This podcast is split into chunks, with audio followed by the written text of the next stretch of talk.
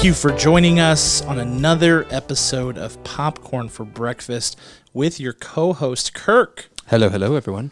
I am your other co host, Cam. It has been two weeks since our last episode where we did the streaming special. Hope you guys enjoyed that one. Hope you've been streaming it up since then. Have you been streaming it up, Kirk? I've watched so many things in the past two Yeah, weeks. It's yeah. ridiculous. We'll have to we'll have to get your list a little later on. Um, so a little bit of a different episode this time around, uh, due to some circumstances that are going on in the world around us. Kirk and I were chatting last night and felt like we should take today's show in a little bit of a different direction to make sure that um, you know that that what's happening is acknowledged because our country is um, hurting. Our country is in pain. Um, there's deep divisiveness and anger and, and all sorts of emotions. And so, um, the, all of that due to the, the death of George Floyd, the murder of George Floyd at the hands of Minneapolis police officers.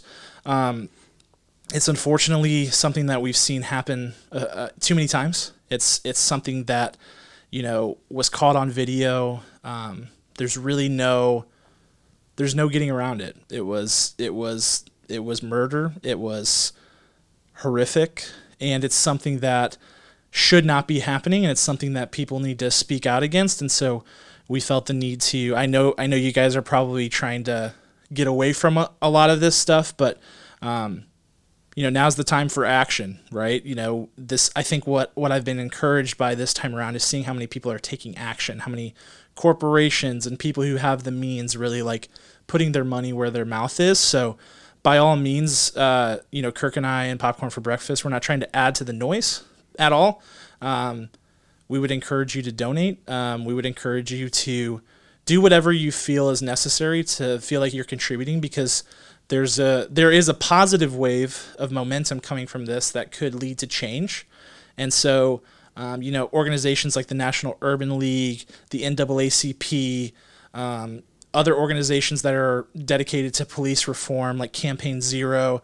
Um, check some of those organizations out and just figure out which one aligns with you. Maybe share a couple of their posts. It doesn't have to be financial. Um, just whatever you can do to help out. Um, that would be our recommendation. Um, I don't know, Kirk, if you have anything to add there, but Yeah, I, I hope that hope everyone understands. Yeah, to get away from the noise. Uh, I think when when we talk about the noise, we're talking about the negativity surrounding this, from obviously the the violent protests. What we've seen more than ever now, uh, what I've witnessed is how infiltrated the peaceful protests have become. It is a mm-hmm. very clear line of people standing up and protesting and exercising that right to bring notice to this that has been put pressure on the powers that be to really make changes and really execute on those, really follow Right. through with those. And then we're also seeing very clearly like, no, no, no, we're, we were peacefully protesting until this. Yep. We were we were peacefully protesting for six nights until this. Right. And I think that a lot of the organizations that all the names that you dropped are um, helping take take away that you know take away that violent take the put the pressure on the violent people to get out. Um, we've already seen some kind of vigilantes, if you will, go in and defend stores that aren't their own that from like from like violent looting. Um, but well, there was a there was a police former police chief in the St. Louis area Yes. who passed away due to some some criminals who killed him. You know, feigning to be protesters Mm-hmm. and uh, that kind of stuff. You know, can't be tolerated either. It's it's a horrific loss. You know, Exactly. to add to add to what's already happening. You know, it's just Yeah. uh, it's it's pretty dark times. And I I think that the people who are really the real activists in this, and any any per, any person of color who's out there trying to stand up to to say, hey, listen, I feel this pressure all the time, and that could have been me. You know, those are the ones we want to listen to, and we do want to get rid of the noise that takes away from that positive message of let's unite, let's let's be done with this, and let's not let what happened to George Floyd happen again. Absolutely. And and I think, you know, we I, I hope you guys have seen from us consistently that we really try to spread positivity and love through this show and to really focus on the good and, and, and to not focus on the bad. And there there is, you know, amidst all this darkness, there is a lot of good positive momentum. There's a wave of positivity and, and good progress happening. Um, and in our industry, in the film industry, we're seeing people speak out. We're seeing people um, protest peacefully. Most recently, John Boyega, who gave uh, a bone chilling speech to a group of protesters. Um, so, so we're just standing in solidarity with people in the film industry, um, black actors, directors, screenwriters, um, who we know, you know, they could be in this situation, and that's that's terrifying. You know, it's those. No one should ever be persecuted against um, as a result of anything that's completely out of their control, like the color of their skin, and so we stand in solidarity with them. And so for this show, we're going to be celebrating um, contributions by black people in film. So we're going to be reviewing Just Mercy, which stars um, Michael B. Jordan and Jamie Foxx, O'Shea Jackson, lots of good black actors who, um, and it's about Bryan Stevenson, who is an, an activist from the um, Equal Justice Institute. Is that what's called? EJI? EJI, yep. Yeah. Um, so really good story to focus on at these times. It's very, very, very um, eye-opening, you know, and really topical. And actually, um, we'll get to it a little later on, but you can rent it for free, for free. right now um, through the month of June. So definitely check that one out. And then we're also going to focus our schoolyard pick on our favorite performances by black actors. So um, really exciting show. We're we're excited to um, to talk about these things. We we don't shy away from the conversation, but we're also you know want to focus on the positivity and make sure that we're making progress. All right. So Kirk, you said you watched a lot this week. I, I'm jelly because um, I didn't get to watch very much outside of Mrs. Maisel, which I finished by the way. Congratulations. Thank you, thank you. Um, yeah, man, leaves me hankering for more. It just sucks. Like it's left on kind of a cliffhanger, not like a cliffhanger, cliffhanger. Like, oh my gosh, what happened to so and so? But like, there's a lot of things that need to be tied up, and, knowing that season four is like hanging in the balance because of COVID. Like, Yeah. It- the end of season three, you're like ready to storm into season four. Right, right, like, right. More than ever before. Like, eh, I don't know. The end of season one was like so fulfilling, and you're like, Yeah. she made it. End of season two is is uh, so like heartwarming. Like, there's a there's a moment in this in the second to last episode. No spoilers, but like legit made me cry with Tony Yeah. Shalhoub. and then this one, you're like, let's go, let's I go. know. Yeah, so, yeah. Oh gosh, I'm so I'm so I'm so proud and happy for you. Yeah, it's it's interesting. I feel like the show still has a lot of legs left. Yes. Do- Doesn't it feel that way? Like it still feels like you know. Every once in a while, you start one of these shows and you're like, eh, they may be running out of material. You know, they're only two seasons in, but they two or three seasons in, but they might be on their last leg. I don't get that vibe here, and I Yeah. I want as much of it as I can get. I'll Yeah, ta- there's I'll no take it. grasping for straws here. It's it's such a such a machine. It's so good. Yeah. So what did you get to check out this week? Are you ready? Is it how much is this? you told me it was a lot, but like, what are we talking here? Well, excluding Just Mercy, I have six films that have been on my list for a long time. Holy I- smokes! which is a lot. But That it's, is. it's been two weeks. It's Yeah, been two weeks. sure. All right. So when uh, HBO Max launched, I went crazy. Most of these are from that, but I watched Braveheart for the very first time. The very first Oh, time. Oh, congrats, man! Yeah. Such an epic movie. from the the sweeping musical score Mm-hmm. to Mel Gibson's wonderful long hair. I hope it was real, but probably not. I I loved every moment of it. It was so incredible to watch. Yeah. uh, it made me want to watch. I talked to previously about Chris Pine being on Outlaw King. Sure. Uh, being another character from that, another real pure person from that, Robert the Bruce, and I really wanted to watch that right after. Didn't get to it. Okay. Anyway, I watched Cape Fear, Oh, nice. Martin Scorsese with yeah. um, what's his name? Robert De Niro, Nick Nolte, Juliette Lewis, tons Yeah. of people. And uh, then I got back on my James Bond train. I watched On Her Majesty's Secret Service. How bad was it? It was so bad. I was wondering. I was like kind of waiting to hear what you thought of that one. yes, and much like okay, so I've, as you guys have seen, Cam has started uh, a, str- a stream of the 52 week movie challenge. Yeah. I'm putting together like a Bond movie. Uh, Oh, I like kind it. of challenge for the 25, and uh, I don't know when that's going to drop, but Sure. I, I got to get my suit dry cleaned to make that happen, so I can. record that. But i've been taking notes every time i've watched a bond film. This is like number this was like number seven and man it's it's all over the place. It's ridiculous.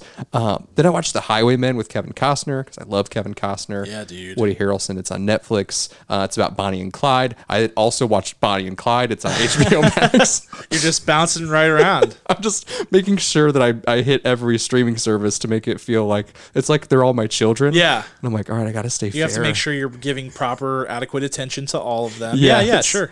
Uh, I watched Molly's Game with Jessica Chastain, which was incredible. Yeah, I've heard nothing but good things. Oh, it's man. it's also been on my list. I don't know how that happens. Like a movie just sits on your list forever. Yeah, it, it doesn't make any sense. Just like you know, Just Mercy was on our list for a long time. It was, yeah, yeah. and I was you know so happy to like finally pull the trigger on that.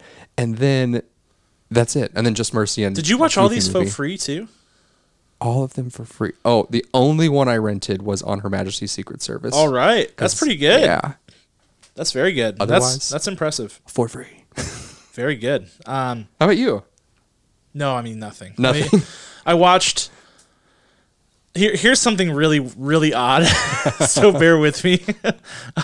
so my my anniversary is coming up at the end of or mid to late June, June June twentieth. Um, and I cannot think of what to get my wife. I am a good gift giver. I will just say that. Like I'm not bad at it. I'm usually coming up with creative things. I like the anniversary gift themes. Like we always have followed the traditional ones. And you know, every other one like cotton, leather, paper, fruit and and flowers, like knock those out. Yeah. This one's wood. It's our f- five year. Mm-hmm. I don't know why it's so hard for me. I think because it seems like it shouldn't be hard. Yeah. It's harder because I'm there's so many possibilities that I'm like I can't figure out which option. yeah. Um, so what I'm alluding to, and what's going to sound really strange, is that I rewatched Gone Girl because, if you will recall, it is their fifth anniversary in that film. It's the it's the Wood anniversary, and so that crazy Rosamund Pike yeah. uh, gets uh, gets him Punch and Judy dolls That's right. for for so I don't know what I was hoping to get there. Some sort of inspiration that didn't involve like my wife faking her own death and leaving me. I don't I don't Framing know. you for it. Yeah. I don't know what I was hoping to get. It didn't work. So I did watch that. if this helps, I've always I always wanted to. Year one, I was like, I'm gonna follow the traditions. I'm gonna do this. Yeah. So bravo to you, I because I never followed through because I I couldn't figure it out. So I just went rogue and just got whatever I thought would be wonderful for Aubrey. She followed the wood rule. She got me, and this is perfect. She got me um they an iPad stand Oh, I love that. like a, a nightstand iPad stand that you can also um, charge your watch on it. And this was before smartwatches were there, so it would just been a would have been a normal watch. But now my Apple Watch sits on there, and you could you could put you could just put a book up there, but I don't read. But you could put your iPad up there, and she put our name in it. Uh, she put Oh, Aubrey and Kirk, awesome. and it's it's it's by me every night. It's fantastic. Yeah, that's pretty good. I think what sucks is that um, what I think is probably the perfect gift for Jackie, I already got her once. it's uh, Ah, gotcha. because she's she's big on baths. Like she loves taking a bath Uh-huh. and playing on her iPad and doing all that stuff. And so one time I got her this thing that like goes over the bath where you can put your iPad on it, you can put a drink on it, and it was made of wood. Score. And I thought it was great, but now I'm like, dang it, should have saved that one. you know, Yeah. I should have saved that for a different year. But I'll I'll come up with something. I mean, it's exacerbated by the fact that it's hard to get stuff shipped to you. Oh yeah. It's really hard. Everything's going to be delayed, and Yeah. there are less people working. It's, it's Yeah, so. Etsy's kind of out of the question. And I mean, Etsy's really my bread and butter. And I mean, I've been looking for weeks, but just like it's just not aligning for me. So Yeah. I need I need if anybody has ideas, hit me up. Carpe diem. Yes. please, please, and thank you. Um, I can send you like a dating profile for my wife that I write myself or something. I don't know. We'll we'll work it out. But that's what I that's what I watched. And then obviously Just Mercy, and then be, for the 52 week movie challenge, I'm watching One Flew Over the Cuckoo's Nest tonight. So Nice. Um, very excited about that. It's it's on sale on Vudu right now. If anybody is joining me on that quest, seven dollars on Vudu to to own. Not bad. Um, so pretty good. Uh, you mentioned you were watching a lot of these older films on HBO. I think I think that's my favorite thing about this new platform, and we'll get into it later. But um, those Turner Classic Movies and the Criterion Collection, I mean that that's second to none, man. I mean when you go on there and they've got, um, you know, Chinatown and Casablanca and uh, Rebel Without a Cause, you know, like those are those are big movies that are on a lot of people's lists. They are. I've got. I've been dying to watch the other James Dean films. Um, the other ones that he was nominated. He- Yeah. He, was in three f- feature films. He was nominated for best actor or supporting actor in all three. Yeah, beast what- mode. East of Eden, Giant, and Rebel Without a Cause. I've both are on my watch list. I've got like a hundred things on my watch list. Dune is on there. Uh, Yep. uh, Rush, you know, uh, the Russia House. Like I'm just like shouting things as I'm seeing them. It's so exciting. Uh huh. Yeah, there's a lot on there. There's it's it's probably the most robust launch catalog that we've seen since ever. I don't know Netflix. I can't remember what Netflix had when they launched their streaming platform. I think it was pretty light though. I would say it was probably light. Yeah. So I think that's one of the uphill battles that new platforms have is like how do they get there? How do they get their catalog to the level of Netflix? But I think HBO may have pulled it off. It's, did. It's pretty. It's pretty. Like it's got a lot. Plus, all of their original series shows are Yeah. on there, just Yeah. like ready to roll. Obviously, so Right. they've got it all. Yeah, for sure. So we'll get into HBO Max a little bit later. Not too much, um, but we will we will mention it. Um, I, w- I do want to jump into what's popping though because we got a lot to talk about. Pop it up. Okay, so I alluded to it at the beginning, but something really cool. Again, talking about positive momentum that's going on from um, this horrible situation. Just Mercy is actually free to rent on video on demand platforms, like all of them, um, through the end of the month. Uh, the the producers and and the I can't remember which company is it. It's not Universal. Can't remember either. Wow, I'm terrible. Anyway, they they decided to make it free because it, they think it's something that people should see. Um, so take advantage. I mean, it's a it's as good a time as there will ever be to watch it. Um, may open your eyes to a few things along the way. Who knows? Um, you'll hear our review of it later on, so you can make the decision for yourself. But it's a free movie, Right. Um, and new movies that new aren't free this often. So definitely take advantage. Uh, it's it's a pretty cool situation. Here's a not cool situation for you. AMC, which is the largest theater chain in the world, they're saying, and I quote, substantial doubt is what's in quotes, that they will be able to survive the coronavirus shutdown. They are getting ready to report earnings next Tuesday for Q1, and it's speculated that they're going to report a loss in earnings between 2.1 and 2.4 billion dollars in one quarter.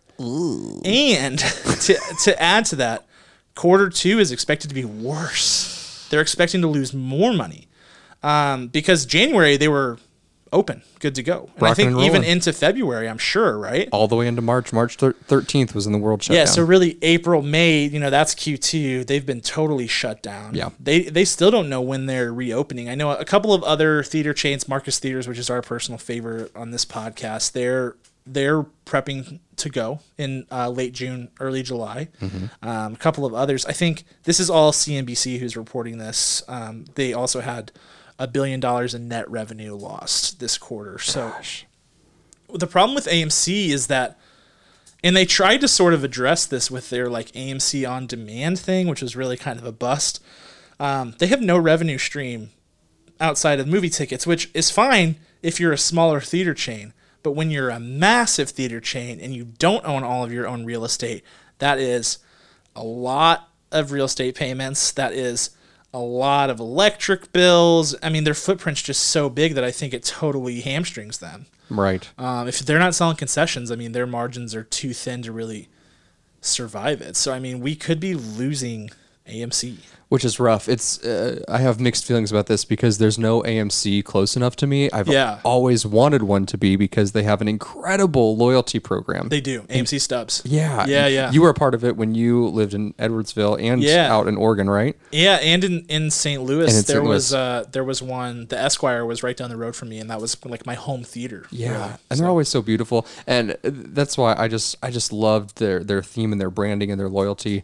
Um, so, but then I also love Marcus Theaters, which is closest to us now, and Yeah, I'm right. a big fan of those. So it's so hard to just see a movie chain go down because it's just one less opportunity to see what. you Yeah, and I mean, you view it you view it as a hit for the industry at large, right? And we, you know, we've talked about it tons of times. We love seeing movies in the theaters, Yeah. and um, to think that I mean this this kind of feels like a really significant domino to fall, and you just hope that there's not a ripple effect or anything like that. right So because when they open. I will 100% go social distance. If I need to wear a mask, I will wear a mask. yeah, oh yeah, I'll do the I'll follow all their protocols and go. Yeah. because I think right now. Sort of the the de facto plan that was like the unspoken plan that's kind of the spoken plan is like everybody wants to be open for Tenet. That's Yes. that is Chris Nolan has said he wants it to be the movie that reopens theaters. He wants it to be that first thing that people get to see, something exciting, something really fun, um, to get them re-energized for the movies. So that's July 17th. You know, that's when Tenet comes out. That's that's coming up. Yeah. So the you know the plan is to to have some theaters open. Whatever Marcus Theater says is their protocol, I'm gonna be there and I'm gonna be following the rules to keep myself and everyone around me safe for sure. Um, but I'm still gonna support my theater. Yep. So Have to. Yeah, it'll be interesting. But you know, the AMC's point is this: like, so okay, let's say they open in time for Tenet, which they're saying there's no way. It's just too big of a. They're trying to turn the Titanic, and it's just too big. Right. Um, you know, until November, there's not a lot on the docket. There's really not. So I mean, they could play some older movies. I know some theaters have kicked around the idea of like putting some MCU movies back in theaters.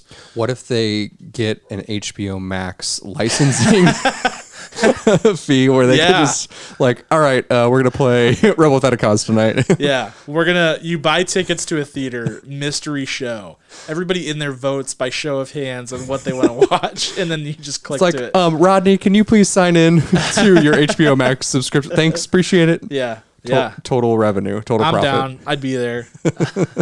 so, um, yeah, man. Thoughts and prayers to AMC. We don't we don't want to see them go away. I'm scared. I don't want to see them go away, but um, some things you just can't avoid. Mm-hmm. Okay, next one, the Snyder Cut. We've been talking about it, right? We the last episode we had our big news, which was that the Snyder Cut is a thing. It's coming. It's coming to HBO Max. Yay! Hooray! Let's go. Here's some interesting wrinkles, though. Our buddy, I don't, I don't know why I said our buddy. He's not our buddy. Zack Uh, Snyder? No, he's he's nobody that we know. Warner Media chairman Bob Greenblatt, who's kind of like the head of all of HBO Max. Um, he is. He went on a podcast called Recode Media. Um, Don't know why he didn't come on this podcast. That was really rude. That's why he's not our friend. Yeah, I thought he was our buddy. What in the world? Anyway, he went on Recode Media podcast and said a couple of things that were pretty eye opening. First of all, the Snyder Cut does not exist. Is that surprising to you? Yes, Yeah. because for years, for years, including like right after the original came out, it was like, all right, yeah, I got another cut of this. They just Yeah, this uh, is a massive troll. Yeah, It And is. So thirty million dollars it's going to take. Is that So so yeah, that was the other part. Is he said we'll be lucky if it only costs thirty million dollars because they don't have like they're gonna need new footage. So Yeah. that means getting Ben Affleck, Jason Momoa, all you know, Gal Gadot, all of them back. yeah. And I know they're all supportive of this project, but like, to what end? when it's it was so misleading because when you say release the Snyder cut and he was behind it, it it's more of there was a script that was less uh, that, that was more morphed to his vision. Yeah. It was not filmed and primed and ready to go, and they cut around it. He Instagrammed a picture of one of those tins that holds film. Yeah, and it said Zack Snyder Justice League on it. And he was like, Yeah, it's a thing. Like, Mm-hmm. what the heck, dude? That is such a joke. I've always had a little bit of. Uh, there's been some friction between me and Zack. And, Yeah, uh, sure. This just just just heats it up some more, and I I don't I don't agree with how he went about this. Was it the Zod thing? Yeah, Is that probably. what did it for you? Listen, I was on the other side of that. I was like, oh, he killed him. Go for it. okay. All I- right. Everyone was so mad that the character change of that was. I was like, Psh, he deserves it. Do it, Superman. Yeah, I mean, it was it was at least something. Yeah. you know, it, it, I, I'll, I'm okay with it. I I tend to disagree with it, but I'm like I'm okay with the idea of it just like being a thing. yeah, But anyway, like, yeah, the Snyder Cut was a total troll. I mean, they're totally pulling the Yeah. wool over our eyes on that one. Like the the Instagrams, like, why'd they have to be? Uh, Jason Momoa even said, like, yeah, I've seen it. You know, like I've seen it and I know that it's good. False. I'm like, what are you guys trying to pull? So Bob Greenblatt's like, whatever. He blew the lid off this whole thing. He he sounds borderline annoyed about this project, which, but it does explain why, um, you know, why they're not putting it out there at launch. Right. Obviously, like why they didn't just drop it because it's not a thing, right. and it will take them a year. They're they're just like, yeah, let's hit redo on that movie since you guys hated it. Uh, also, Darkseid's going to be in there, so Zack Snyder posted a picture of like Darkseid is here or something like that, and I mm-hmm. was like, ugh, Dark side will be here, is what it should. yeah, like of of course you do that. Like of course you because you couldn't make a less interesting villain work. You have to pull out pull out the big guns to make this a success. Like mm-hmm. it seems like a cop out to me. I don't know. I'm annoyed by it. All right, and then I've got one last piece of news for you. This one is filed under, huh? Do you like that sound effect? Okay. Can we record that? and Put, it, on, the board. Huh? yeah, it's like a, it's almost like uh, Tim the Toolman Taylor type That was pretty good, actually. Thank you. Thank you. Um, anyway, now that I've completely lost my train of thought, um, oh yeah, Variety is reporting that Ryan Gosling is signing on to play. Wait for it, the Wolfman in the new Universal movie, The Wolfman, which is a part of their dark universe thing. Yep. It's like not a thing, but like kind of is a thing. Dark Universe Universe, yeah. Yeah. Um, thoughts on that? Yeah, I don't know that it's a good move for Ryan Gosling. Yeah, so let's let's recap. So originally here was here was the original idea from Universal. They're like, listen, we have the rights to all these classic monster properties. I mean, literally like all of them. Mm-hmm. Frankenstein, Dracula, The Invisible Man, The Mummy, all of them. Mm-hmm. Like across the board. The Wolfman obviously. They were like, we are going to do an MCU of monster movies. That was their plan. And they were like, we're going to kick it off with The Mummy with starring Tom Cruise and featuring um, Russell Crowe as Dr. Jekyll. Really? Yeah, he was going to be like the Nick Fury of the whole deal. Oh my gosh. Right. Um, didn't work. People hated that movie like hard. I I did not see that movie because people hated it hard, and I was like, no. I there was no. I had no desire. I don't like the Mummy movies really that much. Well, hold on, hold on, hold on. I mean, th- like the first Brendan Fraser one is okay. and the second one. Yeah, I mean, I'm just saying, I'm not like I'm. They're not on my like Mount Rushmore of films. I'm Of not course gonna not. like seek them out to watch them. So I was like, yeah, it's gonna take a little more than that to get me to come back to the movie theater. Um, it failed miserably. So they were like, scratch that. We're still gonna reboot a bunch of monster movies, and so they like rebooted it for the third time with the Invisible Man, which was good. We Yep. reviewed that on this podcast. We both liked it. And um, as far as scary movies go and monster movies go, we thought it was a good reboot. So we were like, thumbs up. Universal took that as a sign of like, yep, let's keep rolling. Um, they've got a few movies in the works, but yeah, The Wolfman is what we're talking about, and so Ryan Gosling is signed on. So it seems high stakes for him um, as an actor because it feels like a project that is risky. Though I will say, after the successful reboot of The Invisible Man, it's possible that they could pull something off here. Yeah. I just don't know how possible that is. It, it feels like if you just look at that on paper, it's like yikes, that seems rough. I mean, it, it almost seems like the exact same formula for the Mummy. Like, okay, we got the Mummy reboot. Uh, Tom Cruise, perfect. We'll get butts and seats. Yeah, and I honestly thought that Ryan Gosling had sort of reached like I don't know, like Leo DiCaprio status to the point where like he could pick his project Yeah, not and be in the like work with the best directors. I mean, he's working he's worked with Damien Chazelle twice. Like he's been in a lot of really good movies. yeah, and not like um, having like the uh, Nic Cage trajectory where he's like, I'll just do everything, and some will be good and some will be bad. Yeah, and kind of like Steve Carell right now. Yes. Yeah. Yeah. So I don't know. I just thought he was on a different path than that. Me too, especially with the failure of Gangster Squad years ago. Dude, that movie. I thought that was a lesson for him because Youch. That Just- movie should have been a lesson for everyone involved. Right? It's a doozy. Talk about a movie that on paper seems like it can't miss, and in execution was horrifically bad. Mhm. Yeah. So when's this slated to come out? Do we know yet? Don't know. 2030 when the world comes back. I mean, yeah, who, who knows anything at this point? But yeah, we don't know. I, and I know there are other movies. Um, there's uh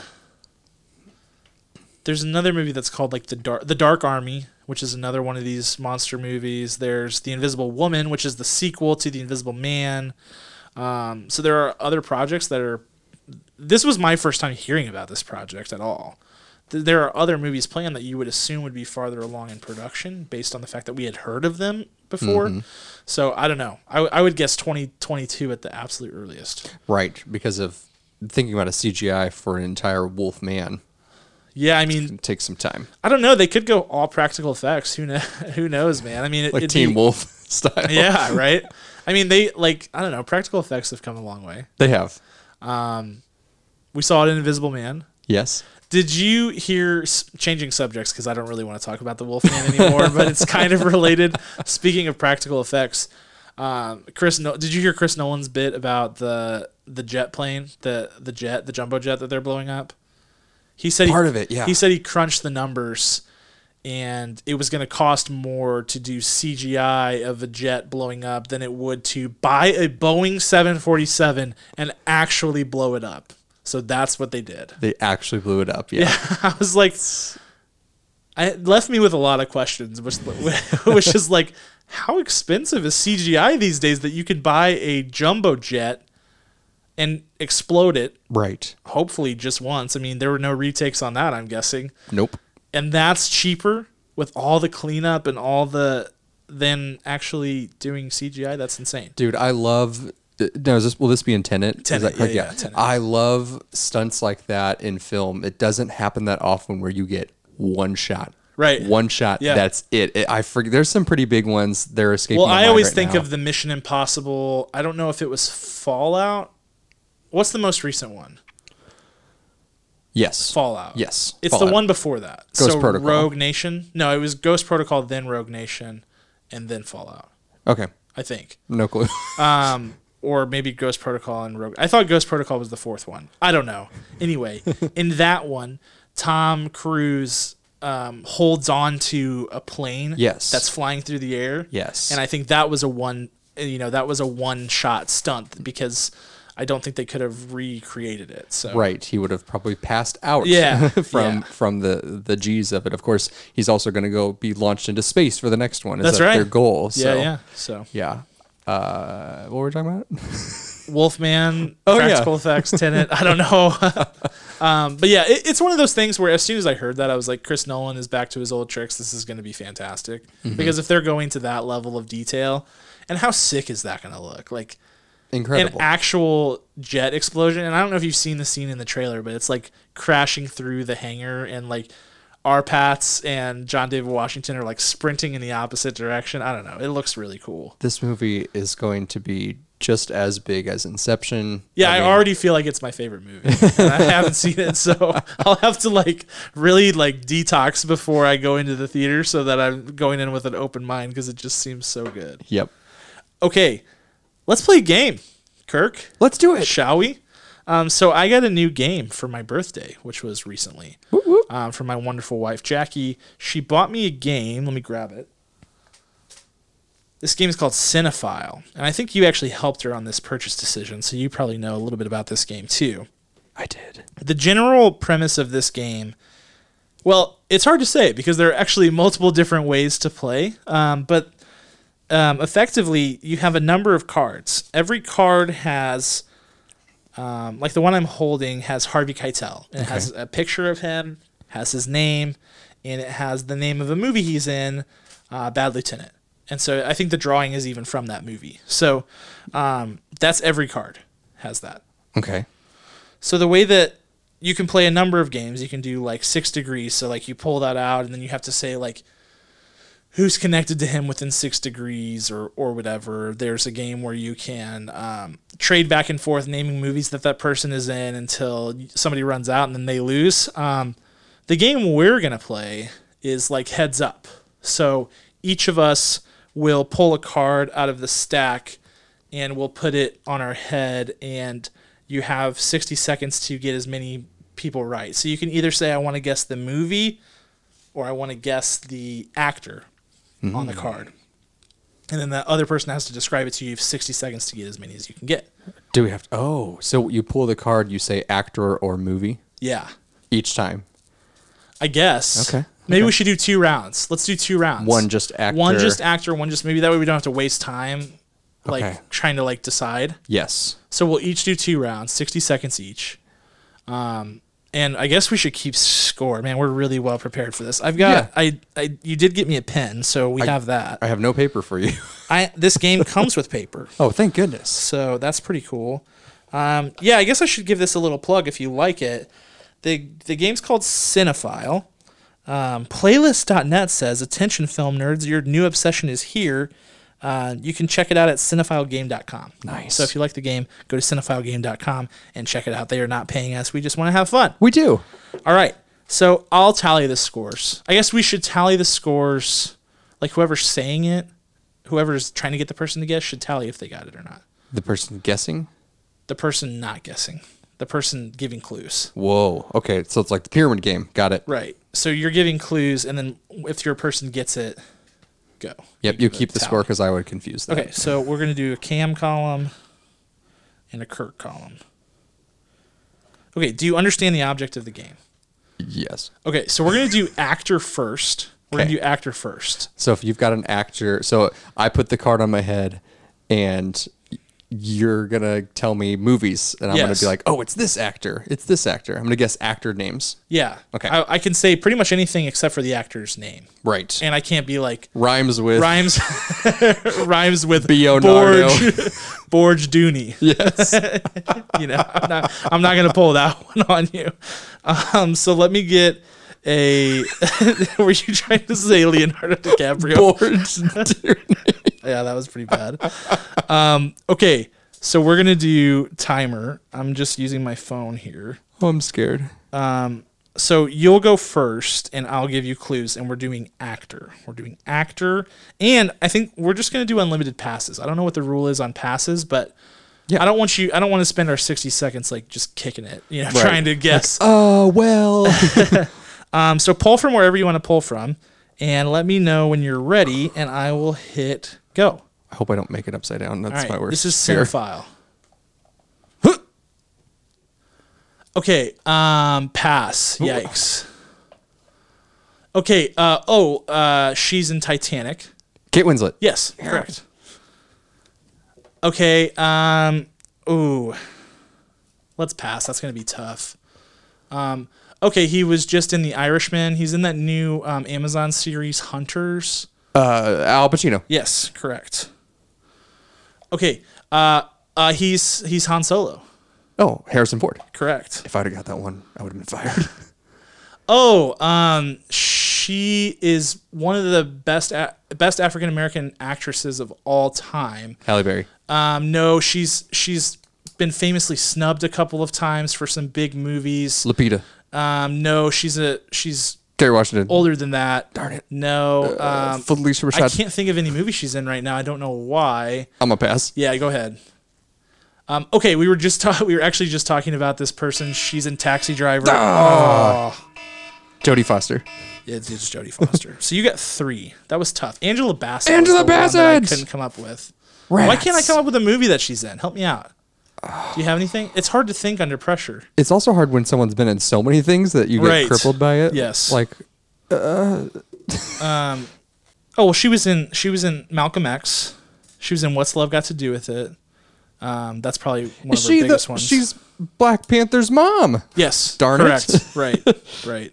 Yeah, so I, I, it's one of those things. She's been in a thousand million really good movies. She was in Mission Impossible Fallout. Yeah, it's exactly. It's See, just like you expect her to be in everything Right. because she is in everything. paralysis by options. Olympus has fallen. Uh, Green, Ouch. Green Lantern. yeah, she's been in some stinkers because if you're in that many movies, that's gonna happen. you should have just said she was one of the doctors on ER. She was the, the ER chief for 21 episodes. Oh, gotcha. That's what I would have nailed it. Okay, my turn. All right, you're gonna keep score. I Oh, wrote down. I wrote down a one as the first tally mark, and then regular tally marks as the rest. So it looks really stupid. I apologize for that. So I'm gonna mark you points this time, right? Yes. Okay. All right. Yeah, and I'll start the timer for myself. I hope I do good. Ready?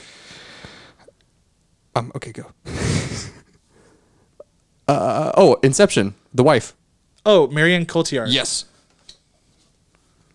We've got Heather's. We've got Stranger Things. Uh, Oh, Mom. Winona Ryder. Yes. I'm getting easy. I wasn't giving you points. Oh, our favorite gift monster. Oh, Nicolas Cage. Yes. The goat. the goat.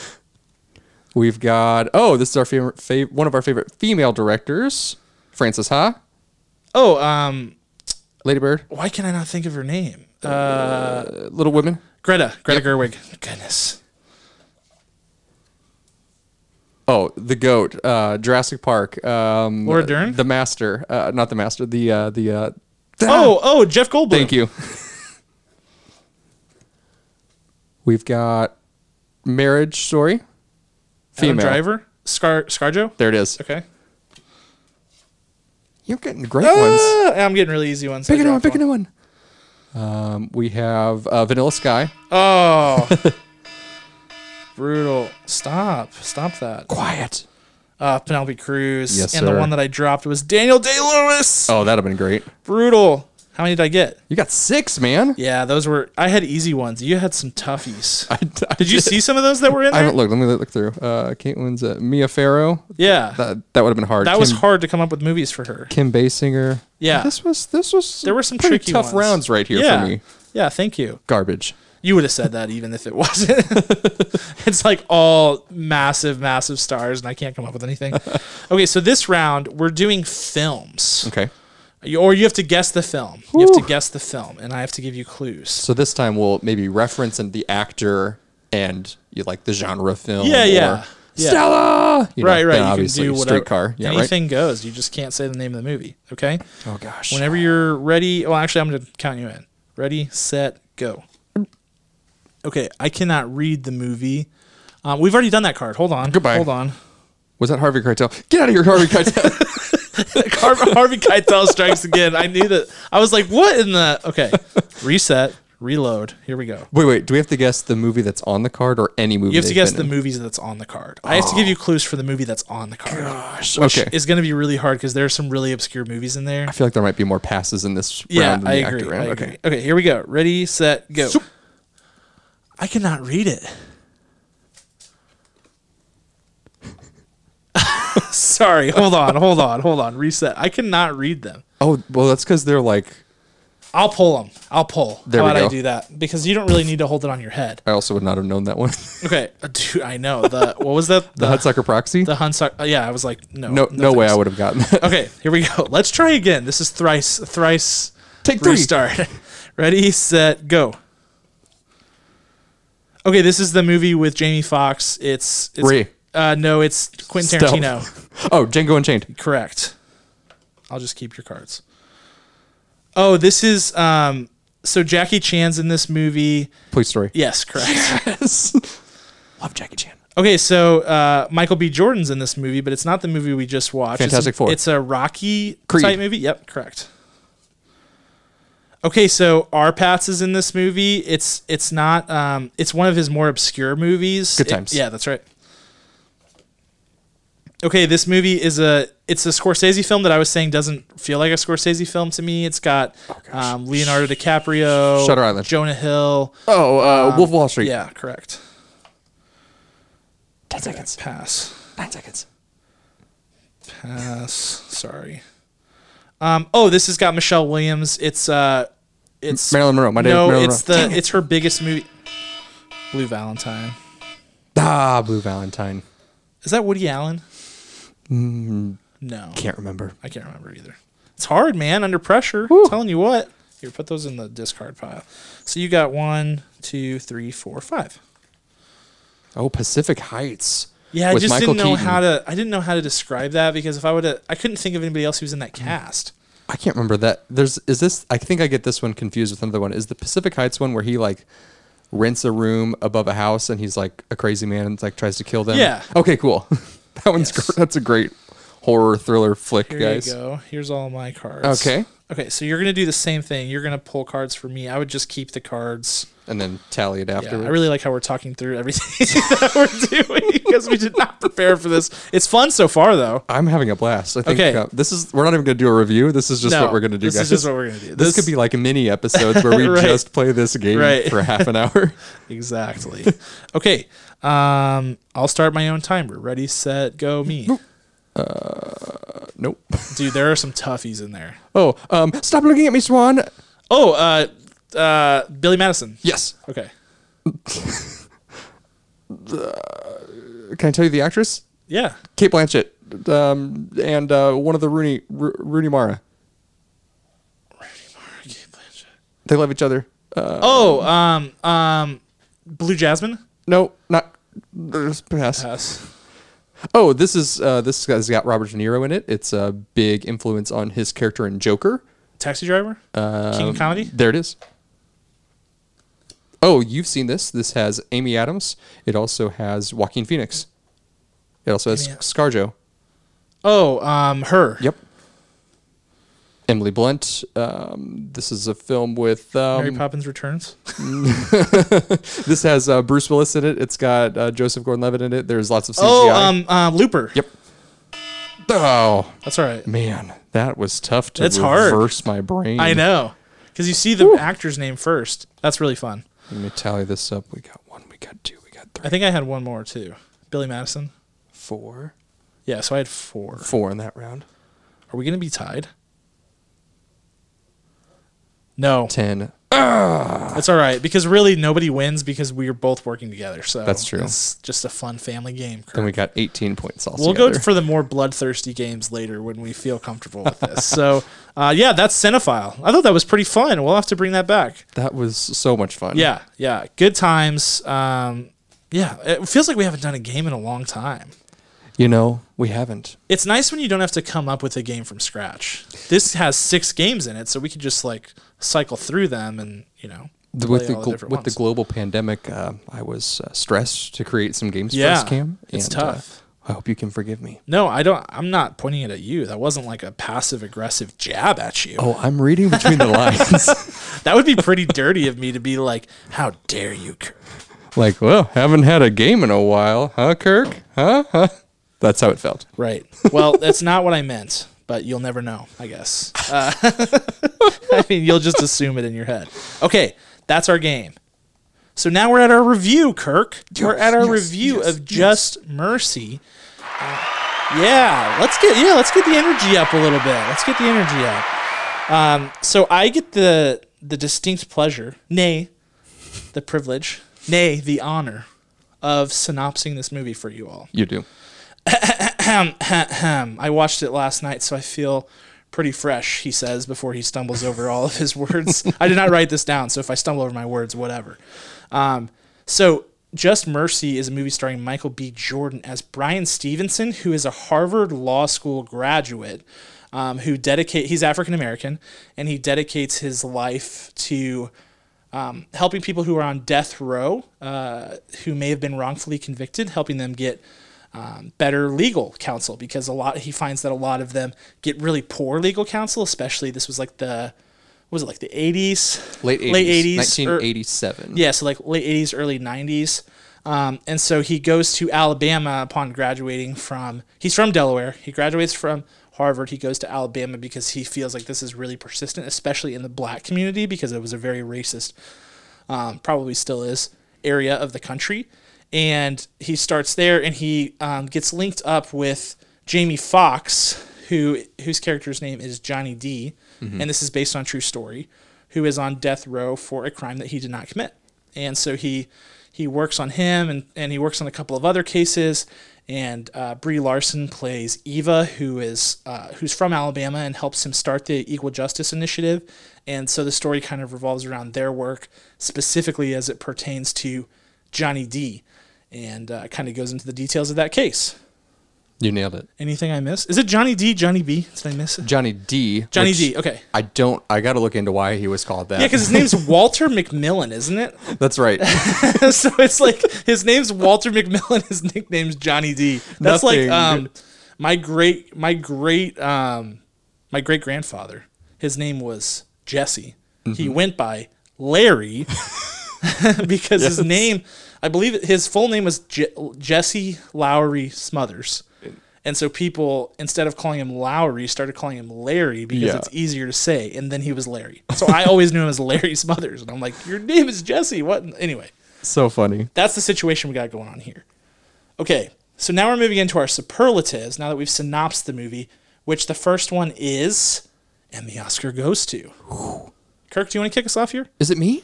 Well, I think it's technically me, but I was wor- my my voice hurts. I'm gonna take a drink of water. I was wondering if you would go first. I will go first. I, will, I will take one for the team, as they say. This one, this one was a no-brainer. Uh, I, I had no, no issues going with this. This is why we wanted this movie on our list. It's been on our watch list forever. It's Mr. Michael B. Jordan. Yes, good pick. None other. He's just he's just so incredible. I think I've mentioned it several times.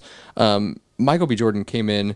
Uh, the first experience that I recall, however, I'd seen him in something before, was the series "Lie to Me" with Tim Roth. That was oh yeah, wow. Man, he came in in season three, episode one, and I was like, this kid is amazing. And then rewind to 2001, he was in Hardball, of course. Oh, he was one of Don't the. even mention that movie. I will just break down. I know we talked about. I think I mentioned that he was in that before. Gee baby. but oh, gee, baby. But uh, he's been in just so many different things. He was in Friday Night Lights forever. He, I mean, he's got his acting chops down. He knows what he's doing. We're gonna see him be another best actor in one of these days. It's going. Oh, yeah, it's to happening. Happen. When I was watching this movie, I got a little upset because uh, it looked like at first that the stakes weren't high enough for Michael B. Jordan. That he was going through all of this stuff. He was passionate about it, but he wasn't like exploding like we we know he can explode. Yep. And I like to see big emotions in actors that I know can do it because there are actors out there who can't have those moments. And I'm like, what do you mean you can't have those moments? You need to have the full spectrum. And I think that as it went on, I really understood who the character was, who the person that he was portraying. That's not who he is. That's why he can go and do the work that he does to get the people the right um, uh, service that they need to get them out of the situation that they're in. Uh, so I I really appreciated a softer performance from him, even Yeah. though it was still very, very passionate. Uh, you can tell the entire time. So I thought it, I thought it was a great, a great role for him. Yeah, he he was very reserved. Um, I thought throughout, but it, so I guess understated, Yeah. but not. It doesn't mean that it's just because it's a less high energy performance doesn't mean that it's low effort. It, Right. it was definitely high effort, and he was working really hard to convey a really consistent character, and he did a really good job. I think that's a good pick. I got to go with my buddy Jamie Foxx. Hey, I love Jamie Foxx. I mean, Michael B. Jordan was great. Actually, Michael B. Jordan was great. Brie Larson was great. Jamie Foxx was excellent. I love Jamie Foxx. Um, I think Jamie Foxx is. I don't know if it's fair to say he's underrated. He's been in a ton of good stuff. He's Academy Award winner. Um, but for just weirdly, feels like people still don't give him the respect that he deserves as an actor. I think because he's one of those like multi-talented guys because he can do music and he can also act. Right. He's so excellent. I mean, I just love him. I think my favorite performance of his heading into this movie was actually Django Unchained because it was so understated. This performance was not. This performance was a guy who wears his emotions on his sleeve, and so we really got to see the full slate of acting tricks that Jamie Foxx has, which there are many. He's an excellent physical actor. That was on full display in this movie. Um, he really got to turn on the charisma, which I feel like is what he's kind of known for. He just has the dude just oozes with charm. I mean, he just is great. He seems like probably because he's a really friendly guy in person, I imagine, just based on the way that he acts. Um, and he just every slate of emotions from you know despair, anger, you know rage, even um, to extreme joy. He, I mean, he ran the full gamut, got to show everything, and he was brilliant. I, I really thought he was great, so had to go with Jamie Foxx. He was, yeah. I'm pretty sure that Jamie Foxx was the third African American to win Best Actor because it went Yeah. Sidney Poitier, Denzel, and then Yeah, I think that's correct. for Ray. uh so excellent, excellent, obvious choice. What's funny about that is that we basically flip flop. Usually we do the opposite for that of Yeah, the yeah. big explosive. And I was like, you know what, Michael B. Jordan's my guy. I gotta go with him. yep. Good call. That's All right, excellent. Mm-hmm. so let's move on to scene stealer. Kirk, who is your scene stealer in this movie? This one, I told you before, uh, Cam and I don't share our notes before, but I told him, I said, I think I'm going to throw a curveball at you for my scene stealer. I'm ready. I'm going to go with Rob Morgan. Yes, good one. Good Rob pick. Morgan. This this is a guy that's been on my radar. Um, He plays Herb, right? He plays Herb. Yeah. Yeah, Herb is uh, uh, uh, one of the clients that Bryan Stevenson, played by, of course, Michael B. Jordan, he takes him on. He takes on three clients, which is a curveball. Not a spoiler. It's very inventive for us for a true life story like this. And Herb has PTSD. I'll leave it at that. And I have to tell you that as to why why someone would be um, uh, capturing scenes in a stronger light or in a different light than Mr. Jamie Foxx. So this guy has been, if you've watched the the Netflix Marvel series, he was in every one of them. He played a character named Turk. He was like a, a a CI. He was telling the police what they needed, but he was also telling the superheroes what they needed to know too. Um, kind of a you know lives between the lines kind of guy. He was in Mudbound. He was in Stranger Things. He was in Godless. He was in the Last Black Man in San Francisco. There I mean, he's just infiltrating into everything, and every single performance that he gives, he looks like a completely different oh, person. Oh yeah, he's totally transformative. Yeah, and I just love that about him. And it was very, it's very clear that he takes every role seriously, even if it's sim, if, even if he has two roles that are similar to one another. He definitely finds the lane that belongs to that part of the story for that film. So. I was all eyes on him the entire film during his parts. I couldn't think of anything else. He totally captured me. Yeah, I mean, it's when you see the movie, you will be absolutely drawn to him. Once again, free, so please, rent, please rent it and watch it. Um, yeah, man, you know, actors who have the ability to literally shapeshift are on a different level, and this guy does that. Yeah. I mean, he we've seen it before. We definitely saw it here. It's shocking when you see his picture after the movie. You'll be like, "What? That's the same guy." It's it's really quite amazing. And yeah, man, he he was so good. I'm I'm throwing a curveball for Scene Stealer. Um, breaking the rules. I'm going with three Scene Stealers. Stop it. which is the Stop it. the combination of Rob Morgan, Jamie Foxx, and O'Shea Jackson. They all are neighboring inmates on death row. They share Yep. cells. Um, they, they all neighbor each other, and so they have conversations through the walls. And those scenes, dude, are among the best in the movie. Probably the best scenes in the movie, and the most emotional, the most dynamic. Um, O'Shea Jackson, this felt like a small role for him because he's you know he's really getting to be quite a big star. Um, but man, did he play it perfectly! And the three of them together, the chemistry was off the charts, and it was so so electric. Um, and just like without those scenes, I feel like the emotional um, you know wavelength of this movie would be really flat. Yeah. And instead, you know, you get really good dynamic contrast, and those guys are driving a lot of it. So I'm picking three scene stealers, which is totally breaking the rules, but I had to call out those scenes because they're just so brilliant. Sorry, Kirk. Cheater, cheater. I know. I, I also love that that uh, that camaraderie that they have because they are all they're all in you you said jail cells right next to one another. They also represent like the black community and and the struggle of what they're trying to get out of. Also prevalent to what we talked about at the top of this episode. You know, like they're being targeted more so than others um, and we need to make sure that we're united and not just saying all right there's there's a black male that's obviously the culprit and seeing their stories and seeing how they communicate and seeing how they uh, support one another is really impressive and really it, it's just so uh, inspiring uh, it just you, you got to watch it it's it's it's incredible all those parts Totally agree. Um, all right, so with that, we're ready to move into our showstopper. What you got, Kirk? showstopper. So this film, as I was watching it, I felt like I kept getting punched in the gut, like just things that were happening between each of the uh, each of the inmates, things that were happening to Bryan Stevenson himself, uh, things that were happening to Brie Larson. Brie Larson's in this film, and it it was just so insane. I'm like, did all of this happen in like a week? What? Yeah. like how are any of them alive like how is their mental status at this point so i wanted to check the like the timeline of these things and so i found it absolutely incredible that they were able to to lift all of the accurate things that happened and piece them together in this film not in an overwhelming way but the fact that you know they didn't uh, they didn't embellish anything.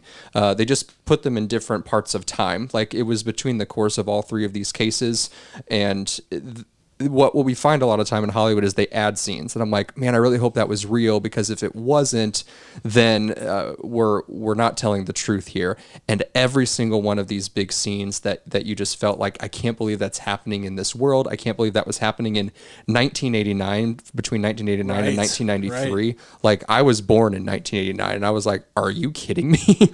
uh, so it was really really fantastic. Um, uh, so between um, intimidation by police uh, and um, Ill- illegal law tactics happening all through the course of this. It really was very, very well structured with the historical accuracy and the truth behind all these stories.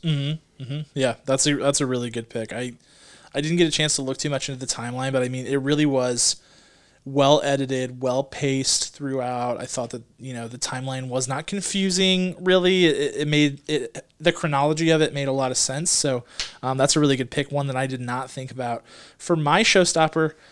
I'm going with the casting. Um, casting is probably the hardest part of a based on a true story film because you have uh, a person that you have to base them on. So not only do you have to be find somebody that looks like the person you're trying to cast or can be transformed into that person, but then on top of that, they have to be able to do the job. You know, they have to be able to do the job. And then on top of that, what this casting director was really able to accomplish was finding a cast that had insane chemistry, an ensemble cast where it didn't matter who was sharing scenes. They all played off of each other really naturally. Um, they they struck the right tone. They you know they helped drive the scene forward, and they played they again they played off of each other really well. You know, being able to find all those three things in a based on a true story movie uh, is really impressive. You don't always see that. Um, and then you get to the end of the movie and they're showing like the real people, and you're like, wow, they look a lot like it. So kudos to the casting directors um, on this film because that's tough. That's tough work, and they did an excellent job. So true. Yeah, it just I looked at each of these people as they what they looked like. It was insane. It was insane. Yeah. Identical each of the actors. Yeah, it's pretty crazy. Um, so that's Showstopper. Let's move into director shoes, Kirk. What is your what are your notes to correct in this movie? I would say that uh, I already mentioned that there are three characters, three clients that Bryan Stevenson supports, which I loved that surprise. I, I thought that was really brilliant. Yeah. To because otherwise you were probably thinking you're going in, you're just going to hear about Jamie Foxx as Johnny D, and all of a sudden out of nowhere they're like, oh, by the way, we're going to do all three of these. Yeah. Strap in. I thought that was brilliant. I don't think that despite it having that awesome community, those wonderful scenes between the three of them, I don't think they had enough time in the film to really represent mm. all three stories.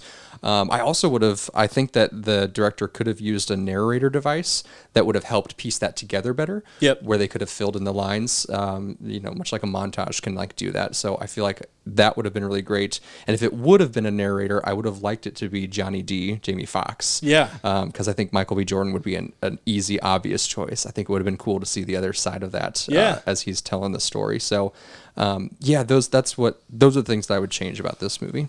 Yeah, I mean it's it's a good call out. I actually had a note that's similar in nature, basically saying that I think the Medium sort of failed this movie in a way that it would have done better as like a limited series, um, because you just you did get that sense that there was just more there, you know, more there that you wanted to hear about, more there that you wanted to dig into. Um, so it's not that film was the wrong medium. I just don't think it was the most optimal. I think that a limited series could have given more of those details, and that maybe they should have focused in a little bit more you know, it's it's hard. You know, you, it's it's give and take. But I, I agree. There there's you you're left wanting. You know what I mean? You're left wanting a little bit. So good call out. Um, my sh- my what are we on? Director shoes? Yeah, my director shoes. Um, it comes down to the screenwriting because I was disappointed to see that they sort of, as much as they were able to use the plot to kind of think that something's going to happen and change it, you know, the way that you're talking about, like we're not doing just one case, we're doing three. Like those things were really good. But from the screenwriting, they fell into a lot of those same traps and tropes and um, cliches that these based on true story movies kind of do. Um, just like less than eloquent setups, mm-hmm. you know, things that are just like a little too blunt and obvious. It just it could have been a little bit more nuanced on the screenwriting front. And so for me, there were times where it was like I don't know. It seems like a harsh word, but a little bit cheesy. Mm-hmm. Um, and so that's that sucked because there were times where the dialogue was incredibly rich, and it just seemed like I guess there's transitions or setups for like big things happening. They kind of fumbled through. So I would have liked yeah. to see a little bit more of that attention to detail all the way through. It would make, it would have made it feel more authentic, more real, and and just it would have really rounded out this movie and made it a great, great movie. Yeah, I will say that um, while I wish that they could have told those stories in a little bit uh, bigger length, right? I think limited series would would be so so powerful. Maybe we can even have that as well. I don't know. Um, but at the end of this movie, you know, there's this thing called the Chyron text. Oh, I'm sorry. what? Oh, have have you heard of this? This is called the Chyron text. yeah. It's basically whenever there's text on screen on a movie. Yeah. Because uh, Chyron is the company that originally generated this, so it's always been referred to as the Chyron text. So they they give us updates as you would expect on a based on true movie at the end, and there is a punch so powerful um, Yes. in this, which really ties those three stories back together. So, Yeah. um, it- Do you think you can share it, or do you feel like it's it's a spoiler? I'm gonna I'm because I don't think that this that the these these men's story got enough publicity. Plus, uh, uh, I'm assuming, unfortunately, that our listeners are our age or mostly our age that Yeah, they may not yeah, yeah. necessarily remember these cases. So I'm gonna leave it. I'm gonna leave it as Yeah, and it, it would kind of hurt the effectiveness a little bit. It so- would. It would. So that right there, what the update that they gave us at the end really gave us that full closure to Yeah. to all these clients and and what was going on with Bryan Stevenson and um, I thought that was pretty pretty powerful. Yeah. Yeah, definitely. Really, really drove it home. So, And I really just wanted to say Chyron text. me. yeah, I mean, it's pretty So- fancy, Kirk. I mean, we knew you were fancy, but that's pretty awesome. Mm, Chyron text, pass the tea, please. yeah, chill out over there. um, okay, so that brings us to final thoughts and, and scores. So let's kick it off. Yeah, I think I've said all, all my fancy things that I wanted to say. Michael B. Jordan can do no wrong. Um, Jamie Foxx is the perfect mimic. That's why he won the Oscar. And Yeah. I think mimic all you can. And um, he was mimicking a real person, and he also had had himself uh, and and and so many other worldly things on his shoulders projected onto it too. And I thought that was fantastic. I really wish that the director's shoes thing hit me hard. Uh, I'm gonna go with the final score of this. Uh, still, still pretty high in my book, a seven point nine. Yeah, good call. Um, I have to say, I I painstakingly created a scoring rubric over the past couple of weeks. I shared it with you. You did. Um, but for those listening, I built a rubric in which I broke films into 20 different aspects on which they're scored, each with a possible highest score of 0.5 points, adding up to 10 kernels. Yes. And this is my first time using this rubric, and I think it's solid. I'm just gonna pat myself on the back because I do. I think it's actually good because I think I was going higher than I actually felt on a lot of movies, and so if you start hearing scores that feel a little bit lower for me or or a little bit lower than what you would expect, that might be the case. But um, using my rubric, some of the things that I called out, um, this movie didn't really feel one of a kind. You know, it felt like something that could have been done by a couple of, you know, by a lot of different people. I think the things that really make it stand out and where the direction was really good was with the ensemble cast, it was with the storytelling. The plot was excellent, really well executed, it was well edited. Um, but some of the areas it lacks are medium. I don't I don't think the movie was long enough, or I think it should have been something else. Uh, the score was s- sort of non-existent, and in a movie like this, you want a really, really big sweeping score to nail that emotion. Because when the when the emotion hits, you're you're gonna feel something, but you can feel something physical if the score hits you too. Yep. And I wish that had been there. Um, and then the screenwriting, as I mentioned, I thought was a bit of a miss. It could have been better executed. So uh, we're really close in score, which a lot of times we are. I'm kind of surprised by that, but uh, I'm giving it a 7.8 out of 10 kernels. Um, yeah, so high scores. I think it's a I think it's a good movie. One you should definitely check it out. Check out because again, free. It is free to rent. Yeah. Um, so let us know what you guys think of Just Mercy. There's nothing holding you back from watching this movie, nothing financial at least. Um, but yeah, definitely check it out and let us know what you think. I will say a couple more things that I can't let get away. Um, on Cam's rubric, he filled out very specific guidelines for every single level of point. I'm talking he handwrote short answers for his scoring in 120 Excel cells. Thank you. Thank you. it's so impressive, and I'm gonna. Yes, I hit the button for myself. you did. That's well deserved. I am going to try to start using this next week, uh, or next next week for for whatever movie that we decide at that well, no point. pressure, man. I mean, do I wanna try it. Do you? Yeah, give it a try. I, I, I think it's nice. I'm hoping that what it results in is more consistent scoring Yeah. across the board. Um, because I got to the end of last year and I was kind of reflecting on some of my scores. I'm like, man, I was too nice. You know, I was too nice to that movie. I could have been a little bit more. I could have been a little bit more detail oriented. So hopefully, this works out and we kind of tweak it as we go. It's great. We'll never share it. Patented, copyrighted. no, we'll probably share it. Okay, yeah. We're an open book over here at PFB. All right, that brings us to my favorite part of the show, which is schoolyard pick. We've got a really fun schoolyard pick today, which is schoolyard pick of performances by black actors. So, I synopsed and So that means you go first. You're actually first. Yes, I How am. dare you? Yes, I am. All right, get it out of the way, Kirk. What's your first pick? I know it's going to be on my list and it's going to tick me off. Of course it will be. I have to go with something so substantial that I feel honored that I get to select it. And it's, of course, Denzel Washington in Training Day. Oh, you dirty, dirty dog.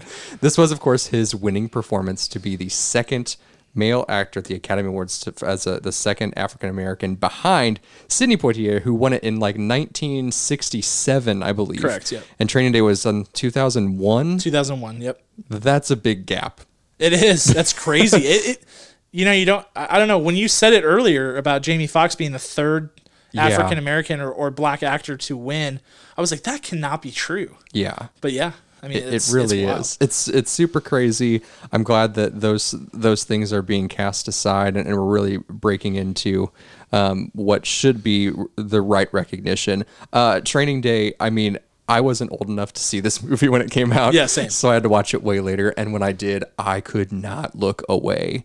And it's really, really mesmerizing. So Denzel gets all the credit. Denzel, using his celebrity status recently, big public story in the George Floyd protests that was there was a there was a, a black man on the streets who was in a police altercation. Denzel hops out of his car with his COVID mask and steps in between, de-escalates the situation, Wow. and th- I think they did take away the gentleman that they were talking with, but the guns that were drawn or batons that were ready to um, use as defense or whatever, they put it down. Denzel talked them all down, and it, they left cow. peacefully.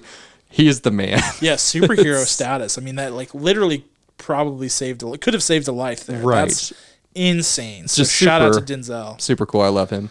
That's awesome. Good first pick. Um, was on my list. You jerk. um, obviously, um, I'm gonna go. I'm gonna go with Sydney Sidney Poitier. Um, I'm not gonna do in the heat of the night. I'm gonna do a raisin in the sun. Nice. Um, man, a raisin in the sun. What what can I say? Such an excellent, excellent play, and really translated well to film. It's it's a really nuanced and complicated story about dreams, about sh- about struggle, about class struggle. Um, it's a period piece. It's it's beautiful. If you haven't seen this movie, I highly recommend it. I'm I'm thrilled that my uh, junior year English teacher showed us this movie in high school.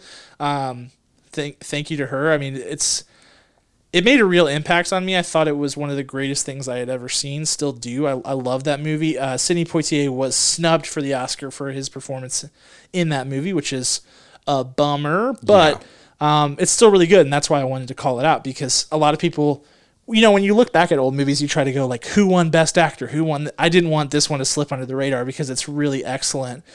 Um, yeah, Raising the Sun, Sidney Poitier. Nothing else to say there. It's really just an excellent performance. so good. So so good. Oh, so now we have to keep going. That's right. That's right. Your second pick. this is this is very tricky. Um, I'm gonna go with. Uh, I'm gonna go with Miss Viola Davis. Okay, which film? I'm gonna go with her performance in Fences. Dang it, Kirk! you jerk. I mean, you could have picked any of her performances, any any at all, but this performance, uh, you know, this is what this is what coins snot acting, snot crying acting. It's not crying out. because like some you know that someone is in it when there's just like spit flying out their mouth i mean but there was like this giant booger hanging down her face that like went back in her mouth like she didn't care she was 100% in the moment uh, in this august wilson adaptation also starring denzel of course Yeah. and she killed it she she can do no wrong um, did she did she win the best actress for this? I'm pretty I think sure she she did. Yeah, did. yeah, And uh, I just got to give her just mad props. Unreal performance. Uh, that scene, I remember exactly where I was. I saw it at uh, the Landmark Theater, um, the Chase Park Plaza Yeah. Theater. Man, took my breath away. I, I remember that scene and just being shaken to the core of my being and being like, holy crap, that was awesome. Yes. Um, yeah, I definitely had her on my list. She was actually um, my second pick, so that really sucks. so thanks for that, Kirk. I'm sorry. Um, I'm gonna go with another female actor uh, to take this performance off the board because I'm scared that you'll steal it. Octavia Spencer in The Help. now, I had a tough choice on this one because I really loved her in Hidden Figures and I really loved her in The Shape of Water. Um, Octavia Spencer gets typecast a lot, which is really a bummer because she has range at the wazoo. Um, it, and even though she got typecast in Shape of Water, it was a little bit more nuanced. Uh, but her character in The Help is one of the greatest performances we've had in the last decade. It's really a great movie, a feel good movie. Um, and her character is way more complicated than it seems on the surface. She deals with so many things in a non-verbal way, Yes. um, which is hard to do as an actor and hard to convey to the viewer without them thinking that you're just not reacting to anything. Um, and she nails it, and she was totally deserving of the Oscar that year, which she won. Um, and I think she'll continue to win. She's brilliant. She's she's so good. I mean, she always gets cast as that maternal figure, which is a bummer, but um, hopefully that changes. And honestly, if she continues to play that role, she's she's great at it. So Yeah, we've talked about that before. Uh, it's like, man, I know there's so much more in the tank for Oh, her yeah. that she could just just like unleash. But at the same time, like it, as an actor, play your uh, hits. right? And from a business perspective, like, yeah, like I'm always going to do this. There's the girl, and I should know her name. She's she's in like the wedding planner under under um, Jennifer Lopez, and then she's also the mom in Jurassic World. Uh, what's she's been Oh a- yeah, she's in um, George of the Jungle. She's been in a billion things. Yeah. She plays the same character. Like. Congratulations, you will always be cast. You're Yeah. always the first choice. Um, Octavia Spencer's on another level than that because she's playing primary lead characters. But yeah, I would be fine with either one. Yeah, yeah. Good call. Um, all right, you're on your third pick now. Okay. I'm going to go with, and I will never, ever pronounce this name correctly, but I love this man, Chiwetel Ejiofor. That was actually right. Yes. Chiwetel Ejiofor. Yes, but the performance I'm talking about is probably one that not many people are thinking of. This movie is called Red Belt. I've not seen that. Yeah, it's. Uh, I wonder. I I'm going to pull out my Just Watch app and see if I can locate it real quick if it's available anywhere. Yeah. This is a movie. It's a David Mamet um, screenplay. Okay. I think he also may have even directed it. And out of nowhere, I don't know how I stumbled across this movie. Maybe it was on HBO in like the early 2000s, and I caught it on TV on a, on a weekend or something. But his performance, uh, he's he's a young actor at that time. He is training to be a, a, a black belt, but then there's like this other level in whatever kind of martial arts that he's training for called the red belt, that the only way you can achieve it is by this certain tournament. But then even more than that, you have to have like basically like this total Zen nirvana moment. And it's it's this journey. It's uh, he's also there's also lots of social aspects coming at him because he's married to a white woman, and so there's interracial uh, biases that are happening. It is so good, and I, I just want this movie to to get out because uh, with more notoriety because he's so incredible in it. Yeah. It, so is he doing like? Is he doing martial arts in that movie? He is. Okay, because he played Mordo in Doctor Strange Mm-hmm. and got to do some combat, and he was kind of a natural. And that movie probably probably came before this. It did, yeah. Um, so I was like, oh, that that must be where that comes from. That's really that's really neat. Yes, Okay, um, are you still looking for it on Just Watch or not? I am. 2008 is when it came out. Gotcha. Okay. Yeah, so that was that was early. That was like before he really broke onto the scene. hmm You can only buy it right now, but here's hoping. Yeah. All right. Well, that's a good pick. Um, for my third pick, I'm gonna go with Denzel Washington, but I'm gonna go with his performance in Remember the Titans, which is one of my all-time favorite movies. Um, man, I can't even tell you. I, so many quotes from this movie that are so good, and the delivery from Denzel Washington is spot on every time. Um, I love the ensemble cast of this movie. I love this movie. I probably should go home and watch it because I'm got a major sports hankering going on.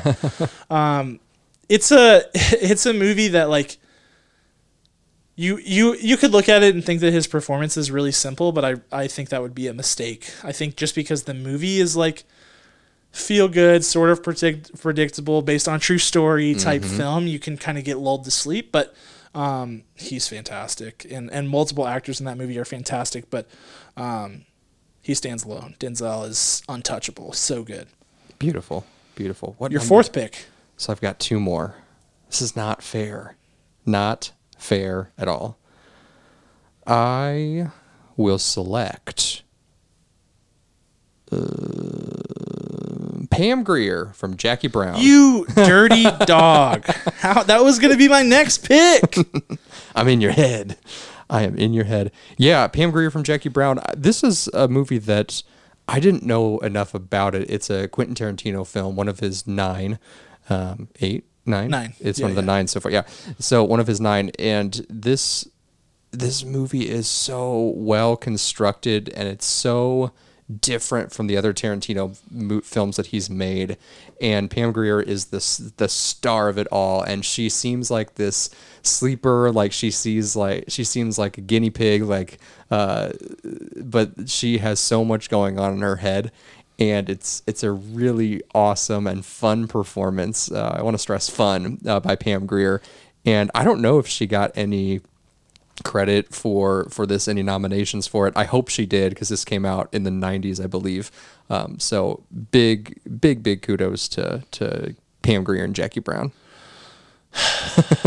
I'm I'm not gonna lie, I'm a little bit mad at you about that. But that's that's what happens when you go first, I guess. I mean I could have taken her earlier.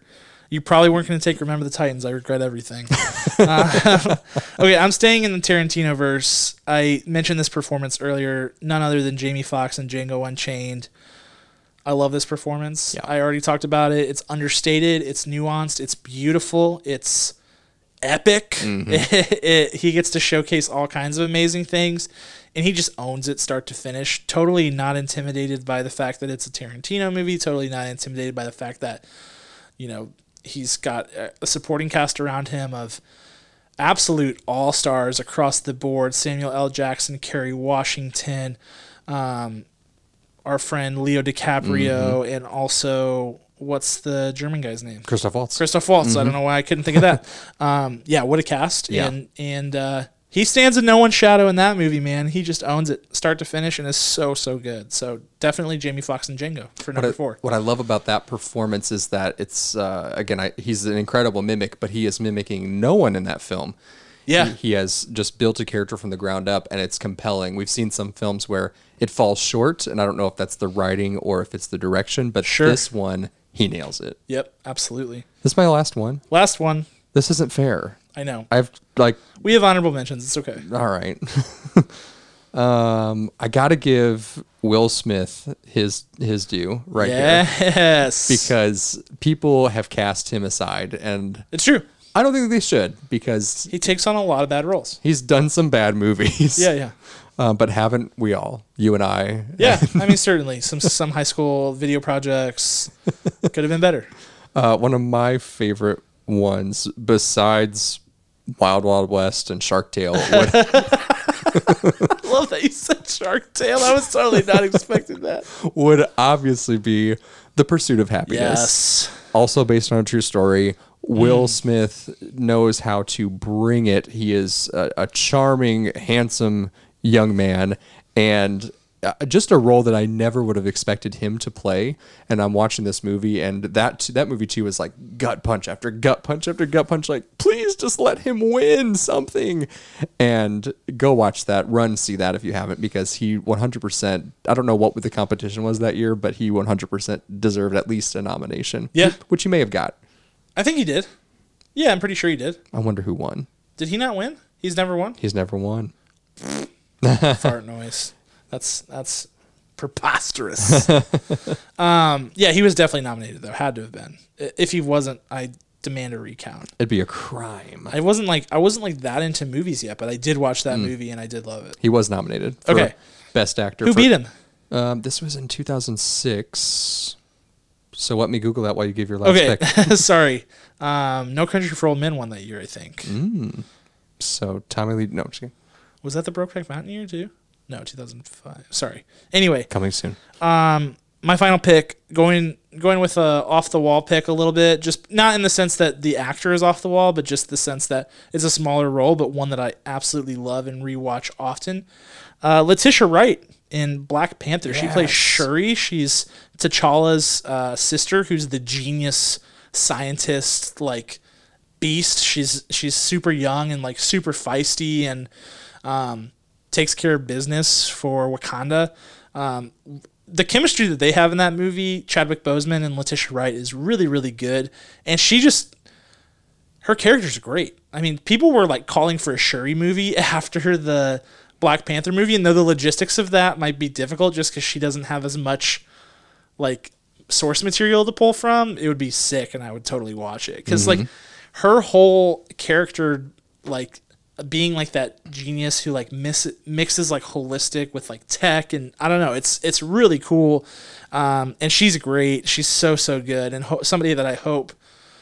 I mean, Black Panther's sticking around because we're getting a Black Panther 2. Um, Yep. I know Letitia Wright's going to be there, uh, and I can't wait. She's really, really good, so I had to call her out. Fantastic choice. All right, honorable mentions. I get to go first on honorable mentions because you stole all of mine. Wait, can I give the the what who the nominees were for Yes, Will Smith's you here? can. This list is insane. Um, so this was 2007 for the 2006 films. Forest Whitaker, Last King of Scotland, which he of course won. Yeah, he won for that. Peter O'Toole for a film called Venus. Leo DiCaprio, Blood Diamond. Ryan Gosling, Half Nelson, and Will Smith. Wow. Insane. Yeah, that's stiff. That's, stiff not- competition. It's not fair. Um, okay, my uh, my honorable mentions: uh, Chiwetel Ejiofor for Twelve Years a Slave, Mm-hmm. Samuel L. Jackson in Pulp Fiction, and Daniel Kaluuya for Get Out. Beautiful. I have 100. You ready? Sure. Forest Whitaker, Last King of Scotland. Yes. Sterling K. Brown, Black Panther. Sidney Poitier, In the Heat of the Night. John David Washington, Black Klansman. Halle Berry, Monsters Ball. Cuba Gooding Jr., Radio. LeVar Burton, Mr. Reading Rainbow himself in Roots as Kunta Kinte. Yep. Jamie Foxx, Ray. Um, Will Smith, Shark Tale. Djimon Hounsou from Blood Diamond. Daniel Kaluuya, Get Out. Lakeith Stanfield, Get Out. Daniel, uh, Dan, I'm sorry, Oh, Danai. Lakeith Stanfield. Yeah, I forgot about. Yeah, Danai Gurira, Walking Yep. Dead series, and Kerry Washington. You stole from me. Yeah. Yes. So good call outs. Uh, good list. That was a really fun one. Um, so yeah, that's a wrap. We have a little bit of housekeeping to do at the end because we got a lot of stuff going on at Popcorn for Breakfast. So Okay. I want to call everybody's attention to a couple of things. First of all, we talked about HBO Max in the open. Um, I put together a little video about HBO Max and what's going on with that platform and how it's different from the other HBO platforms and just like Kirk, me and Kirk's initial thoughts about the platform at large. You can find that on YouTube. You can find it on our social media pages. Would love if you would go watch it on YouTube. It would help us out a lot. And if you could throw us a subscribe and a like, well, I will love you forever. Um, it's true, he will. I actually will. I He love will. you guys already, but seriously, it would be so great. And then, uh, yeah, so check that out if you're interested in HBO Max or if you haven't, you just don't know everything about it yet. Definitely check that out. Um, as Kirk mentioned earlier, we kicked off a blog series last week, which is the 52 week movie challenge. Um, there's a video on YouTube about that that kind of gives the details, talks about the book that we're running, wa- walking through. And as I mentioned earlier, this week's movie is One Flew Over the Cuckoo's Nest, which I am rushing home to watch tonight after this. Um, and the blog post, it was supposed to drop today. Have to admit, it was supposed to drop today, so I apologize for that. A couple of different circumstances going on that led to that. But I'm going to get it out either tomorrow or sometime over the weekend. We'll be sure to let you know when it drops, and then we'll be moving on to week two. So there will be a video out talking about week two. Um, we did a live stream last week, as we've been doing on the off weeks, of a Goofy movie. We had a super fun time. If you've been thinking about checking out those live streams after the fact, this would be a great one to do. It's a really short movie, so you don't have much of a time commitment. It's like a 73 minute movie, and so the live stream's real short. Kirk and I had a blast with it. It's super duper fun. And it was Goofy movie. Come on. Yeah, it was goofy movie. I so mean, fun. Yeah, it's great. Um, and I think that's it. I think that's all I got. Yeah, let us know what movie we should watch for our next live yes, stream. yes. Please keep us posted. If you guys have any recommendations for blog series, vlog series, those sounded like the same word, but they were different. um, movies that you want us to watch for this podcast, movies that you want us to watch on a live stream. Um, we are up and running with a lot. Of, we have a lot of different ways to get content to you guys, and we are fully committed to that. So definitely send us your recommendations, and uh, yeah, we'll keep you guys posted. Um, I want to give a special thanks to, of course, Ryan Spriggs, who is our wonderful, wonderful executive producer. That's right. And also Ryan Spriggs and Brandon Aristed, who help with our theme music. I've been pronouncing his last name wrong. I think it's Aristed, actually. I found that out, Oh, so that's Episode rough. 41. I know we're only 41 episodes in. So uh, shout out to those guys for our awesome theme music, and we will see you guys either next week or in two weeks. Talk to you then.